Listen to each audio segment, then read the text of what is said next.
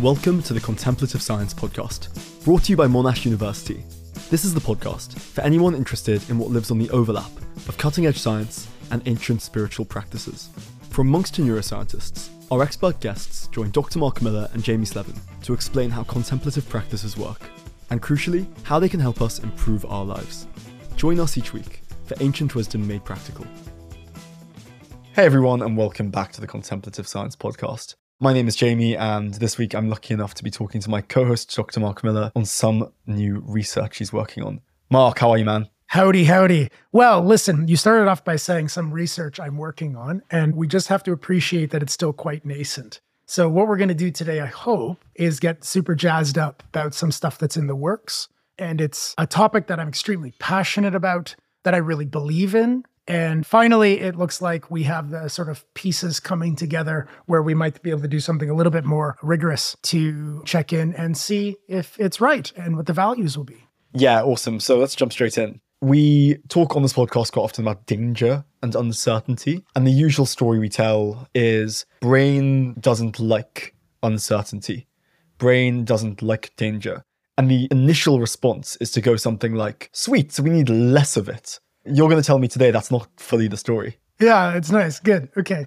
So, just before we jump forward, I know our listeners probably feel like they have a degree by contact for thinking about anticipatory dynamics because that sort of pops up a lot. Uh, it's my research. And so it's sort of always filtering through when I'm talking about these topics that we talk about. But just that first point you said, like we don't like uncertainty or the brain doesn't like uncertainty. And just to push that just a one step farther, if our new developments in computational cognitive neuroscience are right, the brain just is built to manage uncertainty and potentially to reduce that uncertainty.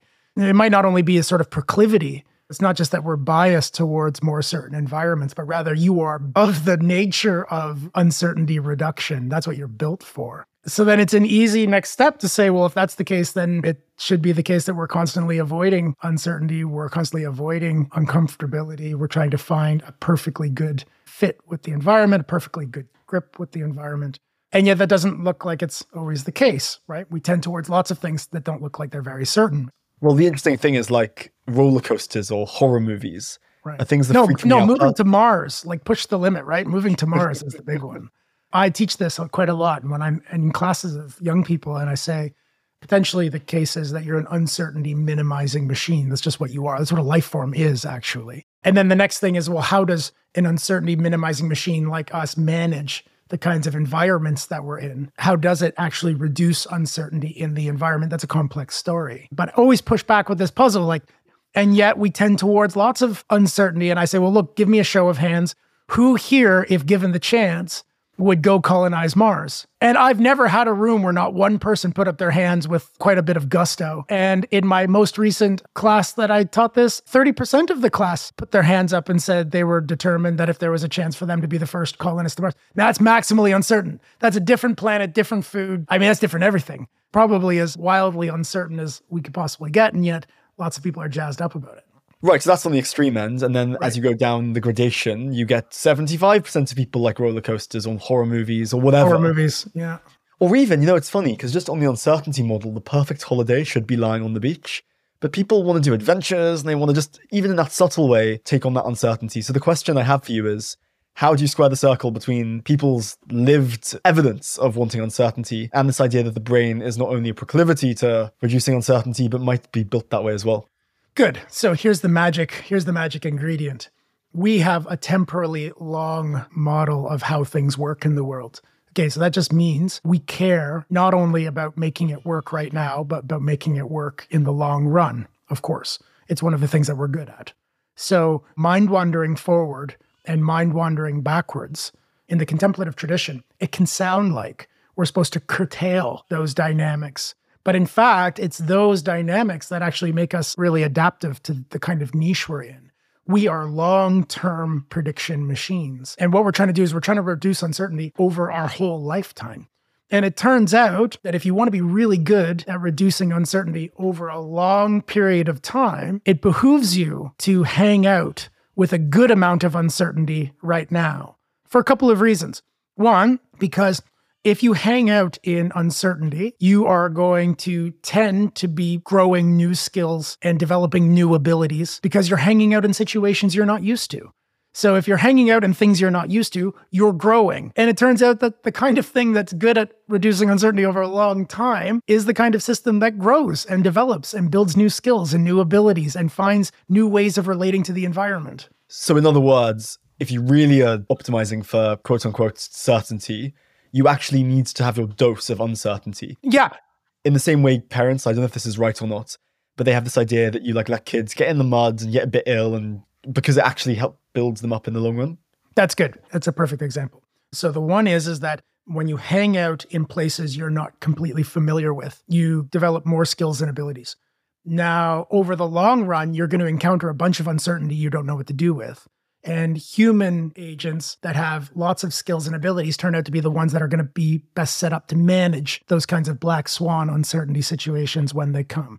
So, for instance, during COVID, there was some fear about there being a break in the food chain. And the humans who fared best in that sudden and unexpected uncertainty were the ones who knew a little bit about gardening, knew a little bit about cultivation of food, knew a little bit about cooking, knew a little bit about community resourcing. I mean, if you have a couple of those things in play, you are a more resilient system when you meet an uncertain kind of uncertainty. Okay, so that's just one though. Let me give you the other one. So, one is if you hang out on certain things, you build some skills. The other thing that happens is, is if you hang out in a little bit of uncertainty, is you are also checking a little bit to see whether or not the things that you are taking currently to be certain are actually as that's the best view or the best belief network that you could have in play. So you're trying to predict how the world is. That's what the brain is set up to do, potentially. Okay. And to do that, it has to start making some predictions about how it works. And we can have better and worse predictions. And if you get stuck in a bad prediction, bad vector state for over long, then the system tends towards suboptimality. So depression might be like that. Like you get stuck in a belief network that says, I'm not good enough, right? And even though you're getting counter evidence where you are making it work or you are good enough, that belief is so powerful, it's so ensconced that it actually turns the volume down on all the counter evidence and really it turns the volume up on all the evidence that fits with it. So, what a good predictive system will have is it will occasionally blow up its own belief networks to some degree to check to see are there other kinds of believing that are actually better for me? So, you know, get stuck in a flat earther realm. It would behoove you to occasionally push against that belief network to see whether or not there is actually a better collection of beliefs that are more adaptive. But that requires you to actually move through uncertainty in order for that to happen. Right. So, in other words, the most effective way to really get you certainty is to just check in and make sure that the current set of beliefs that are providing stability are right it's like before you anchor down, or every week with the anchor down, you just go have a little bit of a look under the boat. Yeah, and because it's a moving target, because as you build new skills and abilities, you're better able to adapt, then you're always going to want a little bit of this like tolerance of uncertainty. And that's sort of the big thing that we're starting to look at in relationship to well-being. So maybe we can we can pull it back to the contemplative training here is there's a real space and a real value for finding healthy uncertainty to get involved with and to start generating some tolerance of uncertainty.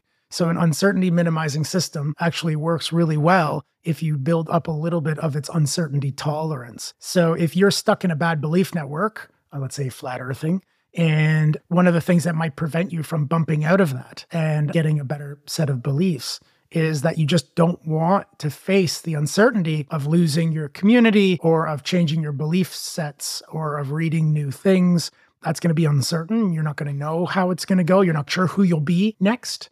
And if you have a really high intolerance to uncertainty, that might just be enough to keep you curtailed in that bad belief network, even if it's not serving you, even if it's producing suboptimal outcomes. The other tension here, I guess, is when you're thinking about the contemplative path, you hear people talk about adventures, going into the unknown, knowing myself better. And what they're really saying is, hey, there's this kind of domestic, everyday kind of certainty. And there's something about it that makes me want to rip it up and go see what else is going on. Yeah, nice. So, in that, you're going against the grain, but nonetheless, while you're doing so, you have some vague sense that it's actually making you more secure. Yeah, that's good. Okay, so one of the ways that we can use a meditation program, and really any meditation program, I think, does this to some degree, is we can use it to become more welcoming of investigating our own beliefs and more welcoming of the opportunities to have those beliefs be changed especially in favor of better beliefs.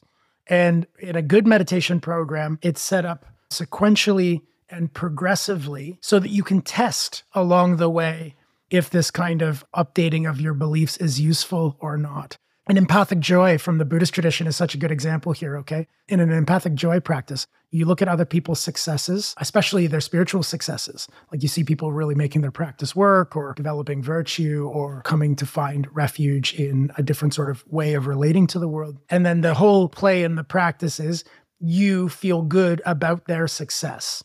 This is meant to counteract all the sort of jealousy stuff that we get in the world normally, where we look at and we go comparing mind stuff, you know, oh, they have that and I don't have that. And so your successes burn me up. You're trying to flip that. So there's an example where you have a belief, and the belief, the sort of latent er belief is if other people are succeeding faster than me, then that should signal a security system to up my cortisol and adrenaline stressors because I'm obviously not doing well enough. The sort of zero sum mentality, like your success also equals me not succeeding and you're trying to update that belief system. And that can come drips and drabs. So you're not doing something radical, you're changing things on the way, and then you're seeing the positive feedback that comes.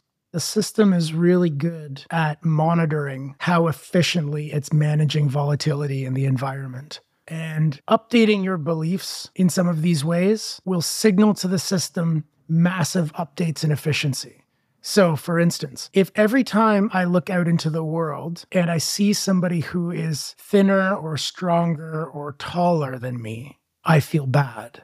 So, my status quo at the beginning of the program is that I have a lot of comparing mind stuff and I'm getting a lot of error signals and then think about the update that happens if you could change around the belief networks through a progressive training program, such that when you see other people succeeding in the world, when you see them having qualities or characteristics that we suspect make their lives feel nice, make them feel good about themselves, especially spiritual qualities where now they're like really getting the right relationship with their life and with their suffering and with their happiness, then we feel good about that rather than bad. That is a massive update in the amount of error that we're having to manage. We don't have all of those little comparing errors anymore. Rather, looking out and seeing people succeed is giving us signals that things are really going well in the world rather than things are going poorly. That is exactly the kind of thing our system should sort of evolve to really perk up and pay attention to because that's a single kind of change. That belief network gets jostled a bit, and you have an invariant change. You have a change across your invariant structures, meaning you have what looks like one belief update actually manages a ton of different kinds of errors. All of the errors of comparing might get quieted or suffused just by updating one particular style of relating. That's huge. That's very economical for our brain. Change one thing, fix lots of things. That's a thing that should bring a lot of peace and a lot of like magnetism to our kind of system. I want to just task switch here to something that I think is a little bit more radical and I think more interesting also. We talk a lot in the contemplative science community about the meditative process. And usually, what we mean is attention training or the relationship between attention and awareness. That's mostly what we're talking about. Like loving kindness is starting to come in a little bit at the edge, but mostly we're looking at process and not content by and large. When you look at meditative papers, they're not talking about what are they meditating on, they're talking about how they're going about doing meditation. And this is something that I'm really interested in is starting to think about. What are some of the benefits of meditating on particular contents? And the program that I am just starting now with some wonderful people at Aarhus University at the Recreational Fear Lab. We've just had a sort of initiation talk just a couple of days ago, and I'm hoping it's going to grow into something. Is we want to look at the benefits of meditating on really challenging, really uncertain content. So, what happens when we meditate on contents related to illness, injury, old age, death? Because we have lots of the contemplative training programs not just Buddhist, although Buddhist is a nice one to sort of grab from, have this traditional wisdom that it's really valuable to reflect and to hang out with really uncomfortable imaginative data. I mean, even so far as you have guidance in the Buddhist tradition to meditate on the hell realms. Michael Taft, I remember during COVID, I attended one of his meditation nights, and he was having us meditate on the COVID hell. So, in that meditation, we're like deep in COVID. Okay. Imagine we're all not feeling very good because we're having a ton of undigestible uncertainty to manage. Okay. And Michael's having us reflect on I want you to imagine people suffocating from COVID in all directions for as far as you can see. Like we want to hang out there. And you think like why the hell would I'm already under a massive amount of duress. I'm already managing too much uncertainty. Why then would it be valuable, potentially valuable to like push the envelope and really sit with the hottest button topic you can imagine? Why would that be valuable? And yet we have long traditions like this meditations on Jesus going to the cross, meditations on the crucifixion itself, in all of its grueling nature, has been proposed by the Christian contemplatives for a really long time as part of their mental health program, as part of their spiritual health program. In Buddhism, you reflect on the decaying body regularly, you reflect on injuries regularly, you reflect on all the ways that humans can miss the mark regularly. And yet, when we put, for instance, Buddhist monastics in the scanner, they hit all the marks for a really healthy, optimizing, and happy brain. Why is that the case? Why would it be the case that meditating on super challenging stuff actually makes us better? And I think that's a very interesting research program. It's one that I'm, I'm just about to jump into. And what ends up being the answer? Yeah, well, I don't know. Like, if you start from this idea that we've just started today's episode with, thinking about the brain as an anticipatory machine, you might assume the best thing for that machine is to reduce all uncertainty. And actually, that turns out to be wrong. So, then what we want to look at is what sorts of uncertainties in particular are the ones that are going to be maximally valuable for us to be healthy in the ways that we'd like to be. And there are some potentially surprising outcomes. This is built a little bit on the back of some work we've been doing with horror movies. I love this research. I think it's provocative and sexy in all the right ways, where your tendency is to think the horror genre is a little bit of a guilty pleasure. You know, it's really not doing any good for you. It's something you sort of do and you scare yourself a bit. And that's sort of fun to sort of scare yourself a bit in a sort of safe environment. And yet there's a growing literature that suggests that there's a bunch of health benefits that can come from this. Now, that's not for everybody some personality types are not going to be benefited and some attractions to horror are not going to be wholesome. But there is a big cut where hanging out with horrible content, like being chased by terrifying supernatural monsters, actually has some really interesting bang on health effects for the mind. The two that I think are kind of interesting are one, you're closing the informational gap about predators. I think that's kind of interesting just as a low grade start. So why might we be attracted to horror? That's sort of where we're transitioning here, right? Why might we like to go to horror movies if we're uncertainty minimizing brains? One reason is, is because we're trying to get information about things that might matter to us. And like predators chasing us was evolutionarily valuable stuff. So there might still be mechanisms in us that want to know what's it like to be in a terrible situation like that. During the pandemic, horror movie production and sales went up to 40%, which is the highest it's ever been you would expect during COVID, we probably should have turned to comedies, but we didn't. We turned to horror. And not only that, but we turned to pandemic horror film and TV shows. Part of the reason I suspect is because an uncertainty minimizing system is always trying to figure out how it is in the world so that it can reduce the uncertainty. And so we're looking for information. We're looking to close the informational gap over this thing that's potentially dangerous. That's part of it. That's fascinating though, because we're basically saying the fun of watching Contagion in a pandemic is you end up being like on the level of your brain somehow feeling more prepared. Yeah, that's right. Exactly. You feel prepared. You feel weirdly prepared. You might think, well, it's just a fiction. And you're like, yeah, but the, the brain might not really know that. It's just looking for evidence. It's just looking for, well, how does things work? And what do people do in these sorts of situations? That's what movies are. Movies are situations plus how people respond. And that's good data for us, even if it's a little bit fictionalized it's good data for our kind of system to work out what might it be like if this happens like this. So there's two big reasons I think why we like horror. One is you're closing the informational gap. We might be interested in safe, scary experiences because there's information there. about things that matter to us and we're attracted to it and we feel good about being there because we're figuring something out about the world. That's part of it. Why are we fascinated by true crime podcasts right now? Well, it does actually give you a lot of information. It tells you, well, what do psychopaths do in certain situations? And we have an evolutionary buy in to know what kinds of predators work in our world and how they work. And so, no wonder we get drawn to it. We're closing the informational gap in some way. Okay, the other thing we're doing, now this one is not as obvious, but I think it's probably the more important one. Just by being in the safe, scary event, we are learning about our own reactions to scary data. That's crucial for a system who is set on figuring out how the world works and how you work relative to the world. All of that's being used to make good predictions. A central component of that is figuring out how you respond when you encounter certain things. And you want good data about that. You want to know what it's like to respond to certain things that's going to help you optimize your responses. And you can only, this is the magic bit, you can only get good evidence about how you behave in scary situations if you repeatedly put yourself in scary situations and let the system garner the evidence from that experience. So you have to be in the experience long enough that the system figures out, like, oh, that's what adrenaline cascades are like when we're under duress.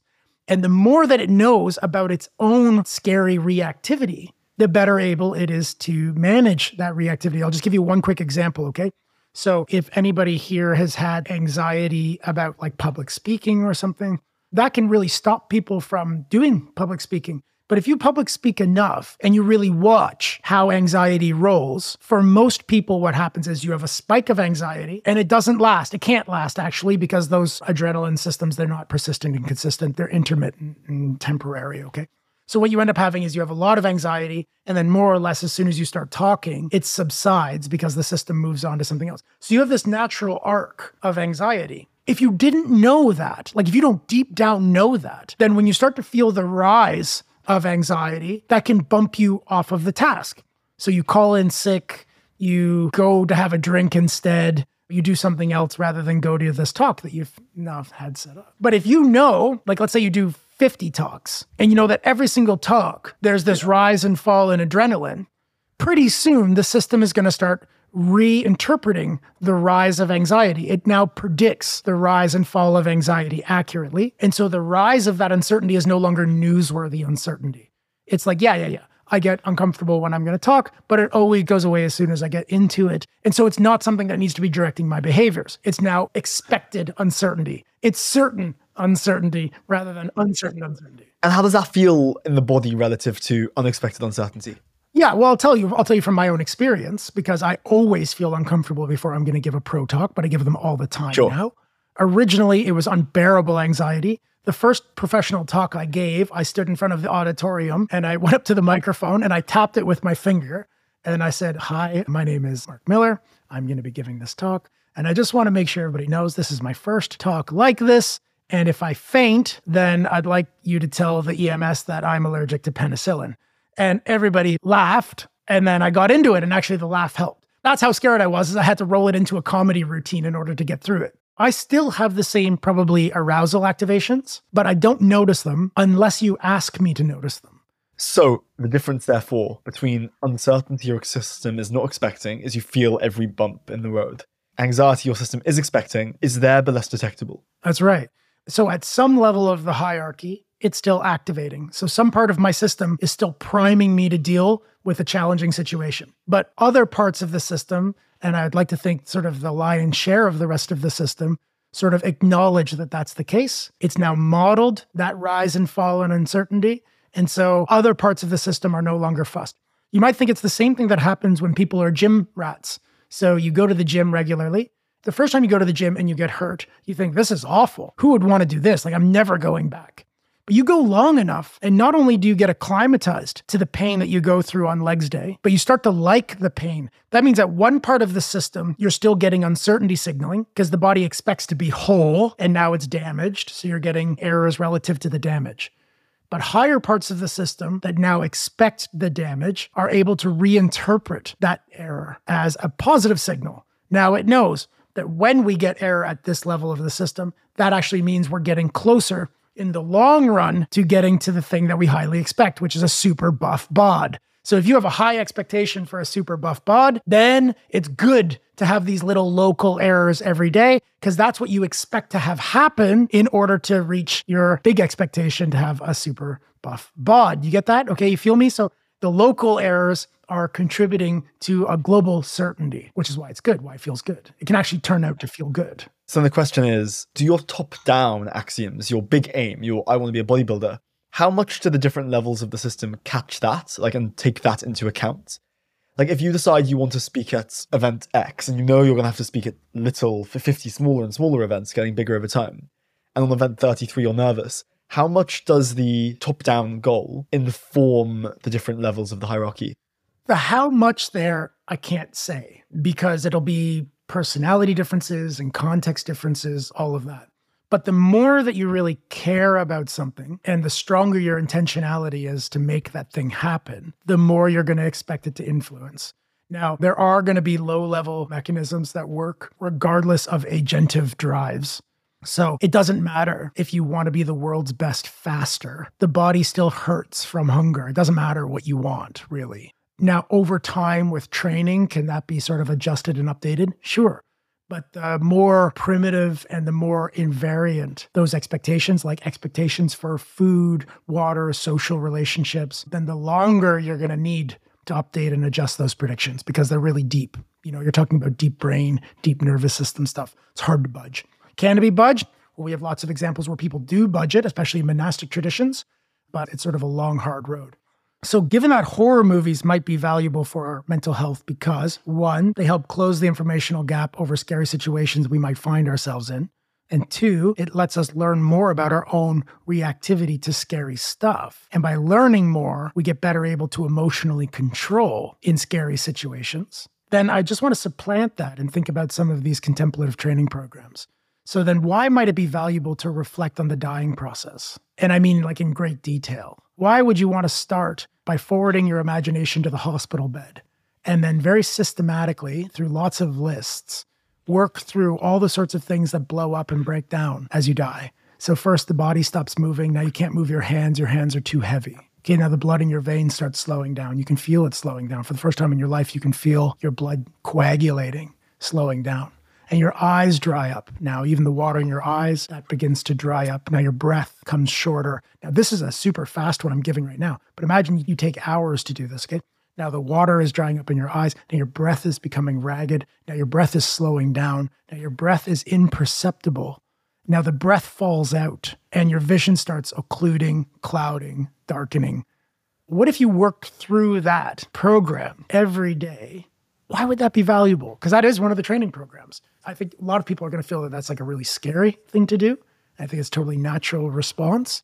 And yet, it is a core program in contemplative training that we have good reason to believe leads to good mental health rather than poor mental health.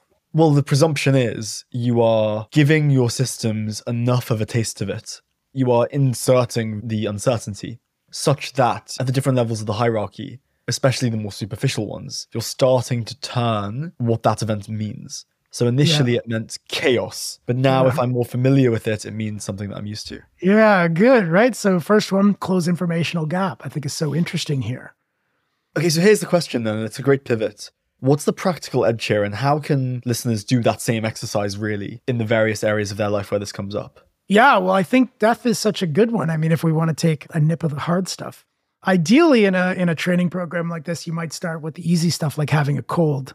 Maybe we can just start there. Like practically, this is a good place to start, actually, is meditatively. And all I mean by meditatively is in a sort of pure or in a comprehensive way, like sit and think about what it is to get a cold. And then look around at all the examples of people getting colds that you've seen. So I just want you to remember all the times you've seen like sniffly noses and watery eyes and hacky coughs and little bit temperature and missing events and a bit sweaty and like just like just ordinary cold stuff. And then you can ask yourself, is this a natural or an unnatural state being sick? I mean, just for you, Jamie, like what's the automatic natural response? it's a bit of a relief because at the the moment you ask that question, you go, "Oh well, it's natural," and then your resistance to it drops a touch. Right there. Okay, so then it becomes certain uncertainty. So let, let's push it a little bit further. Why is it natural to get sick? Why is that the case? It's your body's mechanism of recovering, actually, because the symptoms you often find are your body's response. Like a blocked nose, like I've got now, Right. is your body fighting it, not Right. it. Right. Good. Why would something like us get sick? I mean, what's the root cause? Oh god, good question. The complexity of being a living thing. Yeah, right. Okay, there. Right. Exactly. You are like a, a miraculously complex biosystem. And it is just the case that for miraculously complex biosystems in our kind of niche, sickness is just one of the things that occurs. It's just like part of the complexity of the system. And like more than that, really, we're living in a biosphere that's primarily dominated by single cell organisms. Like single cell organisms are by far the most biomass on the planet Earth. It's not like it's the human Earth with some viruses. This is the virus Earth with some Yeah. humans. Okay. Yeah. So it's not surprising that we get sick. Like it's not a surprising thing. It would be very, very surprising that that doesn't happen because it's very rote. It's very normal and natural here. So, working through imaginatively the process of getting sick and at the same time allowing yourself to acknowledge that that process is really, really ordinary, that it doesn't count as an uncertain state. Yes, the body has like local uncertainties, but actually, this isn't an uncertain state at all. Now, if you never really do that, if you don't really encounter enough sickness, then it will always be a little bit surprising, which means the system will always buck the uncertainty because it doesn't really know, just like the anxiety scale if you don't get enough anxieties up and downs, then you never really learn that it's okay to have a little bit of anxiety because it always goes down. My wife has like a monster immune system. She's rarely been sick in her whole life. So if she gets a cold, she becomes the biggest baby. It's like she's dying. It is really a terrible, horrible, unmanageable thing to have a cold. I, on the other hand, who was born basically having an asthma attack, have been in and out of the hospital so many times that if I get a cold, I'm like, yes, it's a day of watching TV on the couch where I don't have to do any work and I have a perfectly good reason not to do that. I enjoy days where I get sick. That's the difference between two predictive systems, one in which it's uncertain uncertainty, and the other in which I've gotten enough data points that it's now certain uncertainty. Fortunately, we can get that usually for sickness, but we can also help it along contemplatively. We can start looking and thinking through the program of getting sick. We could think through the program of getting injured. We could think through the program of getting old. Now, getting old and dying are special here because those ones you don't get a lot of examples for. You only sort of get old once, although I guess you get the little old things along the way, but you definitely only die once. You know, if you're very lucky, maybe you have a couple near death experiences. Lucky or unlucky, I'm not sure. You get some near death experiences to trial the whole process out. And actually, interestingly, people who have near death experiences often lose a lot of their fear of death, as if they've now gained some evidence for what it's like. And as soon as it's certain uncertainty, they become better able to manage and digest and approach and relate to this terrible uncertainty. So, in other words, there are some things, if you get ill semi regularly, that you'll just bump into and get your information gap closed just through life. But Right. there's others like dying where you have to help yourself along. Right. And lo and behold, we have training programs that are built just to do that. So, a traditional death meditation that I've done for a number of years, very easy one that we could just share here in case anybody's interested in trialing it. It's very interesting. It's three questions. That's it. You just sit and you close your eyes and you think through these three questions and you answer them honestly, as honestly as you can. Okay. The first question is Will you die? And the answer has to come back yes. And you just hang out. You hang out with the reaction. You use your contemplative training that you have so far so that you can just stay cool and you just ask yourself a few times just so that you can help the system turn towards, start turning towards something that is true, not morbid, but just true. Will I die? Yes. When will I die? And the answer is you can't know. It's impossible to know. Any time is acceptable for death. Very young people die, medium aged people die, very, very old people die. It comes when it comes. There's no way you can know. And you sit with that and you let the system sort of update relative to that truth. And the last one is you mentally project yourself to the end and you watch those last moments of life from the inside. And just at the turning point, you stop and you ask yourself, what will have mattered in this life at this moment? So you're way up on this high wall of death and you're looking back over the topography of your life and you ask yourself, what will have mattered? And a lot of wisdom can be garnered from that high point. We're learning something about how our lives should be structured. And that's the radical gift of meditating on this radical uncertainty is that you come back to learning how to manage day-to-day volatility in new and better, more insightful, more wise, more compassionate ways. And what a wonderful thing. Rather than evading the uncertainty and continuing to act in unskillful ways, we step into the uncertainty and it makes us more certain about how to live. It's just a wonderful happenstance.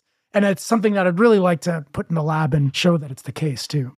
Mark, that was really cool, mate. Great. Uh, guys, this has been the Contemplative Science Podcast. Thank you so much for listening. This has been one of those pods where I need to now go away and try and implement some of this stuff. Mark, thank you for that, mate. And everyone at home, I hope you enjoyed it as much as I did. So, thank you for listening to the Contemplative Science Podcast. We're available on the podcast app of your choice, as well as on YouTube as a video podcast. If you're interested in exploring the rich landscape between science and contemplative practices, check out Monash University's Centre for Consciousness and Contemplative Studies.